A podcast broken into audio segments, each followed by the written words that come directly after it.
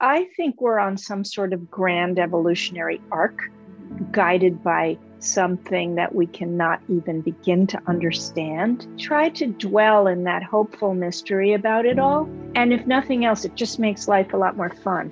Hello, and welcome to the Shiftmakers podcast, where we share the collective wisdom some of our greatest minds have to offer. I am your host, Marianne Schnall, a writer and journalist. Over the years, I've had the incredible honor of interviewing a variety of remarkable changemakers, and it is my pleasure to share some of these recordings with you for this podcast. Welcome to Shiftmakers.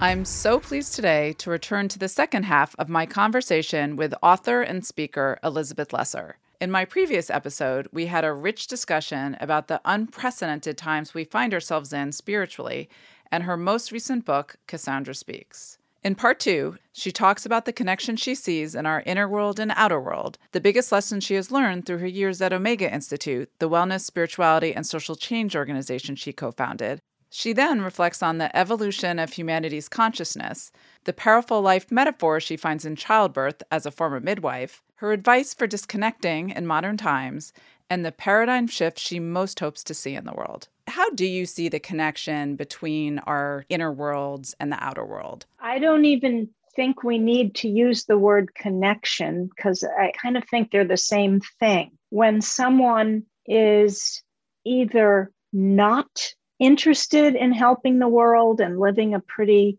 selfish and consumer driven world like just like i don't care about those other people they're over there. They're also having an inner life. It's an inner life that's one of shutdownness. Our inner states and our outer behavior they're they're interlaced. There's no separation between them. What i have loved about both psychotherapeutic work therapy, let's say, coaching, and also meditative work, introspection through spiritual practice, let's call it. They're not an overlay onto me, they're an uncovering. They're a way of bravely looking at myself and where I'm contributing to disharmony in my own life, in my work, in my staff, in the way I carry myself in the world, in my mothering and my marriage. Like, I want and I aim to not just have my inner life be some sort of philosophical thing. It's like, how am I as a wife? What's my bitch meter at today? You know, am I like working on this? Am I walking what I talk? Inner life to me is really about how genuine and authentic am I? Am I talking a good game or am I trying to actually be what I'm talking about? The hackneyed yet true Gandhian saying, be the change you want to see in the world. Yes, work on change, but at the same time, work on yourself because there's nothing more unappealing to me about myself than when I'm talking one thing and then going home and being something else. And we see that hypocrisy everywhere, mm-hmm. whether it's politicians, clergy people, do gooder, nonprofit, you know, and then all of a sudden it's like, you what? You mm-hmm. stole that money, you abused that staff member. I look at my own behavior through the lens of therapy and meditation and say to myself, try to be the change even as you work on the change. Well, one of the ways that you've also created change is through co founding Omega Institute, which is one of my favorite places on the planet. I've been just so honored to attended so many events and also participated as, as faculty. And it truly is this magical space, this community aimed at awakening the best in human spirit. I, I guess I'm curious after all these years, having just welcomed and nurtured so many seekers and teachers from all over the world, what stands out to you? What have you sort of learned through the experience of holding Omega? And then also, you know, how are the philosophies you founded on co- connected to your own personal philosophies? Well, you know, I was 22 when we started Omega. So we were a bunch of kids who had zero idea of what we were doing. We didn't know anything about marketing or managing a crumbling children's camp and turning it into a campus. And it's been 43 years now of it moving very quickly. I often think of Omega like this monster that we've run behind all these years, who's like, change, grow. and we're like, okay, okay. Since I was so young when I started, I've learned everything there. So I've learned big, highfalutin philosophical Buddhist principles and psychological theories and Jung and fitness stuff and diets. And like, you know, I've learned all that. And that's profound blessing to have been the recipient of teachings from some kick ass teachers. But I think if you were to say, well, what was the biggest thing you learned? It's not all that sexy or glorious. It's that even those people, the saintly ones or the great teachers, they're all just human beings. Everyone is flawed. Everyone flounders. There's a lot of confusion amongst everyone. Rumi's poetry is all about this thing called the open secret, which is that we all walk around pretending that we've got it together and I'm okay and nothing's going wrong and my family's great, my job, blah, blah, blah. but we're all quivering frightened beings and we wake up at three in the morning and we're like what is this all about? And where do i go when i die? And are my children okay? And everyone even the greats the great teachers the great spiritual teachers the health teachers the psychological gurus and so i've gotten a front seat with these people who other people put on pedestals and i have taken everyone off a pedestal. And it's enormously liberating because that means the only person who is your true teacher is you. And you trust your own voice and wisdom. Yes, learn from these people, but don't turn anyone into this sacred icon that you could never reach because that's just not true because they also are quivering human beings. And, you know, at first when I was young, that felt like so uncertain. Like, you mean no one? You mean there's no one? There's no daddy coming to save us? The answer is, mm, sorry, no but you can do it. That is a really important lesson that is is really true and it is a gift. You do have to cultivate that in yourself. Thankfully, as I said, through so much that you do, you've provided so much guidance on that journey. Just looking at the grand arc of humanity on the evolution, like our consciousness. I don't necessarily know what the meaning of existence is, but I'm hoping that we're like evolving. How do you assess where we are in the evolution of humanity's consciousness? I also, my first answer is I don't know, but I am a glass half full observer mm-hmm. of humans and life in general. And, you know, there are quite a few philosophers around today who actually show research that actually human beings are less violent than we used to be. Actually, they're more cooperative. People used to gather in the square and watch people being tortured. Wars were way more prevalent and there are people who have done a lot of research into this. I don't really even need that research because my intuition tells me that yes, we're in a race, especially with climate change, for humanity to grow up before the earth is not very hospitable. But I think we will. Mm-hmm. And I think we are. And there's always backlash and outliers who want to destroy more than create. We're seeing a lot of that now, amplified through social media. And remember that. Remember that the amplification is greater than the reality right now. I believe most people are sick and tired of the loud, obnoxious voices of the destroyer clan. I think we're on some sort of grand evolutionary arc guided by something that we cannot even begin to understand. So I try to dwell in that hopeful mystery about it all. And if nothing else, it just makes life a lot more fun.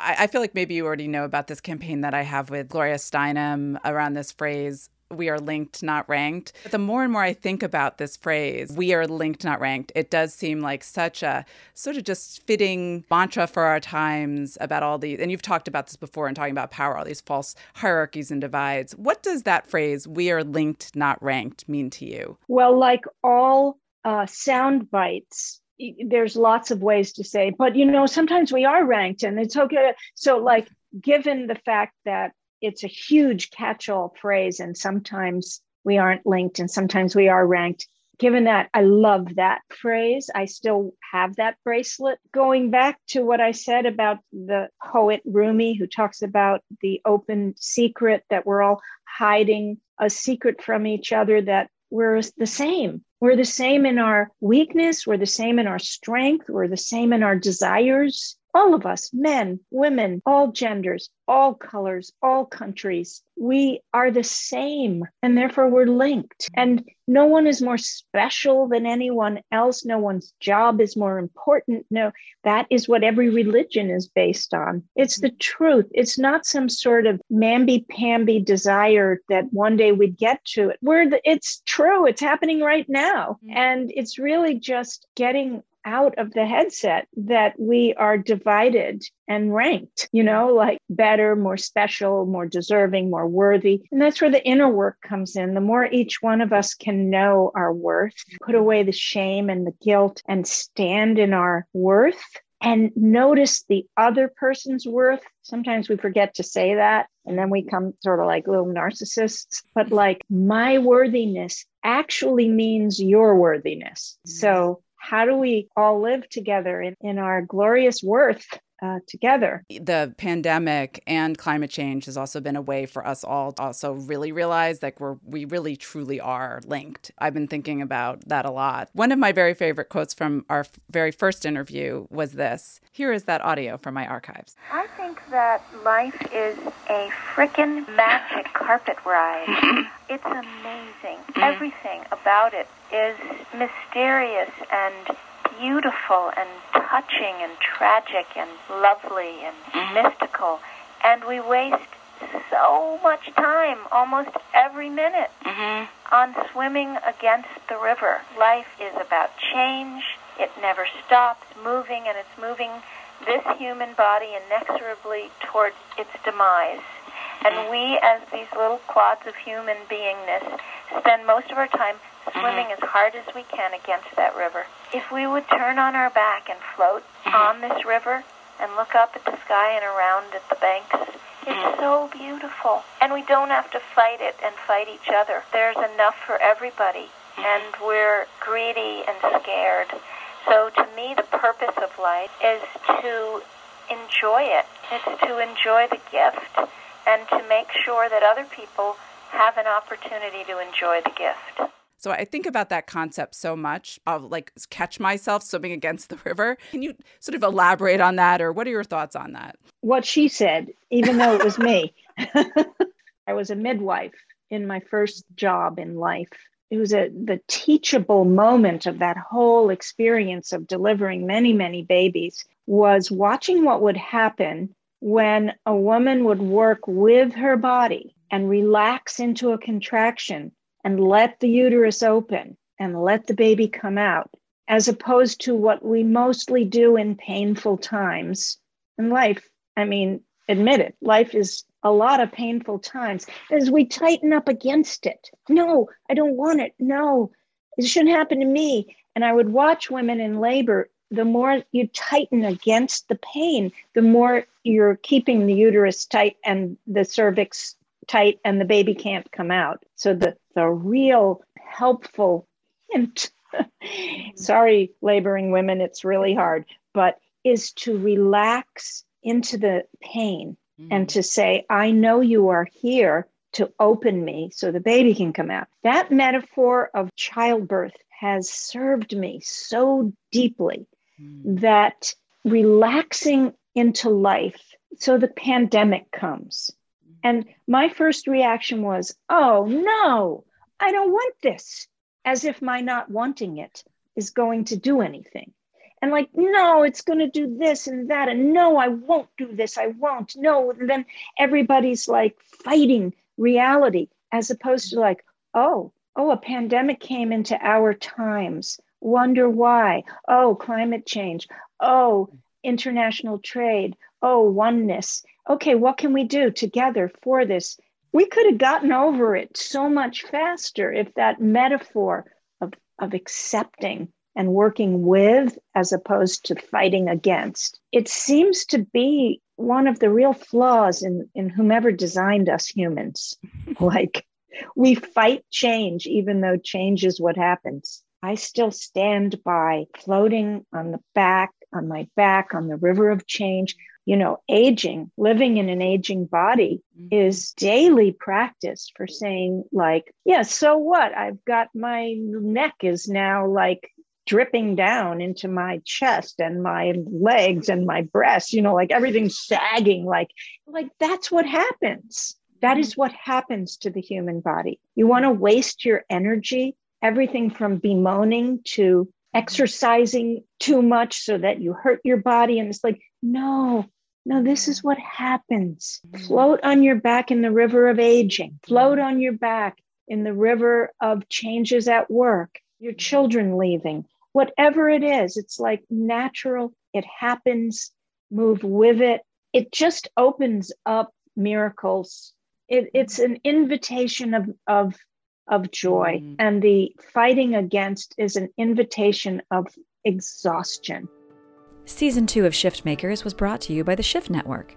Shift offers courses, programs, and workshops to unlock your full potential through transformative education and media with like minded allies who are called to create a better world. Visit theshiftnetwork.com to learn more about their online courses, summits, and events you know just in terms of thinking about what we need to do in terms of our own inner journey and and spending that time cultivating our relationship with our inner world and watching our thoughts i think i speak for a lot of people how challenging some of this is, particularly right now where there's so many inputs and there's so much pressure to social media and stay connected and so much pulling at our attention all the time. So i was just curious because obviously it's it's almost impossible right now to, to disconnect. My, my, my phone's silenced now but it's it's on you know it's just like there's always good. I'm going to have now text and eat right exactly. So like, what is your prescription for like self care during modern times? Like, h- how do you balance that? I did something that I actually heard about from Arianna Huffington, but I actually did go on a media diet. It's the same way that food diets work. Like, it's not going to solve it, but it's going to imprint into you what life can be like with less of the input. And so I got off Facebook, I got off Instagram. I've never been a Twitter person. I, am a very communicative person. I'm addicted to communication. so some people find it easier to be like, I've never been on Facebook or I don't have a Twitter account, but like, I'm like, yeah, yeah, input, communication, ideas. After like deep immersion into Instagram and Facebook, I stopped. Mm-hmm. I just stopped. Ever since going back on, I use it very little. It really helped me because what was happening was I would start scrolling, let's say Instagram, and it would do one of three things. One, make me feel really shitty about my own life. Why do they have this? Why do they have a house here and that and this? And how come their relationship and their kids? Like i would just i would be like i feel terrible. Mm-hmm. the other and i knew it was all smoke and mirrors but i still would feel terrible. And then the other thing is i would feel overwhelmed with news doom scrolling. And then i would also feel oh my god i'm not on this enough i need to populate my page with more, more, more. And she's getting ahead and her book's selling better. And like it made me feel horrible. And I wasn't doing any good for anyone else, you know? So now I post maybe once every other week and I make it long and thoughtful, very anti social media, like the opposite of Twitter, lots of words. I love your posts. Mm-hmm. I still, you know, check it way more than I should, all of the feeds and my email. I have pulled back and it has really been much more healthy for me. Mm-hmm. It's not good. It does not make me feel good. And I I have noticed a correlation between when I'm feeling grounded, calm, and healthy, I think I exude that more and help the people around me. When I'm comparative, annoyed, and feeling bad about myself, it doesn't help me or anyone else. So why am I mm-hmm. doing it? What are things that you think you can like sprinkle in your day that maybe aren't for people who don't have a lot of time that you recommend? Well, I'm a writer and I know that if I'm not writing even a little bit every day, I don't I'm not in my best place. So mm. I, writing is a practice for me. Meditation it's sort of a misnomer when I say I meditate every day because I don't like sit down for 30 minutes on a approved Buddhist pillow and set the timer and ring the bell. It's become a corrective, natural practice for me. Sometimes it's like strong back, soft front, three breaths. Sometimes it's longer. Sometimes it's doing this, the do no harm, take no shit, and just holding it for a while and saying to myself, Am I overdoing the take no shit or the do no harm? I, I am a doormat today. Am I obnoxious? Like, okay, let's bring them together. And sometimes I will actually sit down and meditate. Like my husband and I often sit in the morning together, and one of us opens a book. We have like our favorite spiritual books on our coffee table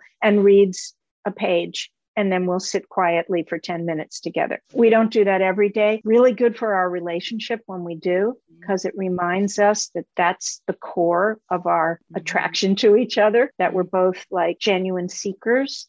And then I hesitate to say it because I don't want you to think like I'm so good, but I try to be kind. I think kindness is the fruit of all of the work we do, whether in the world. What do we want? We want, what is the Me Too movement? Men, could you please be kinder to the women in your life and not treat them like objects? White women, could you be kind about your privilege? Like it all comes down to a soft and kind heart that's open to the suffering and dignity of others. Mm. So I try to practice kindness. You know, that just it makes me think about, you know, when I interviewed the amazing Dr. Jane Goodall and I was talking to her about what's your wish for the children of the future for humanity and and she had answered that we regain wisdom but that we reconnect our heads to our hearts. Feels like yeah kindness we live in our heads we're, mm-hmm. we're so much like living here we're not in our bodies and we're not in our hearts so much of the time mm-hmm. and when those three things are working together you know calm mind open heart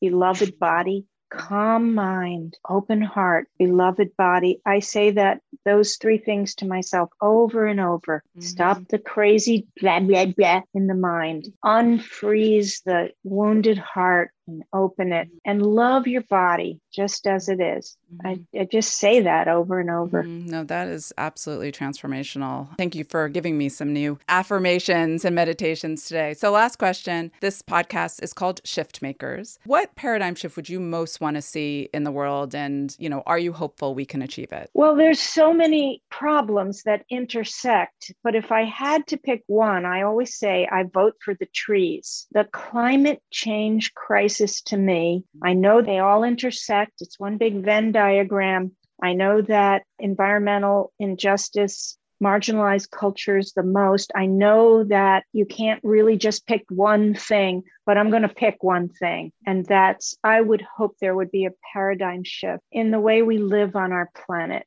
that we live on it more consciously, more lightly, using less, wanting less, being happy with what we have as opposed to always getting more, digging more, excavating more, just enough. Mm. Enough. Thank you so much, Elizabeth, for everything that you do to make this world a better place, a kinder, more compassionate, more aware, more hopeful place. All the energy that you put through your words and your wisdom and your work and your books and Omega. You have so much wisdom to share. I always get so much out of our conversation. So thank you. Thanks for having me. And right back at you with all the gratitude for what you do.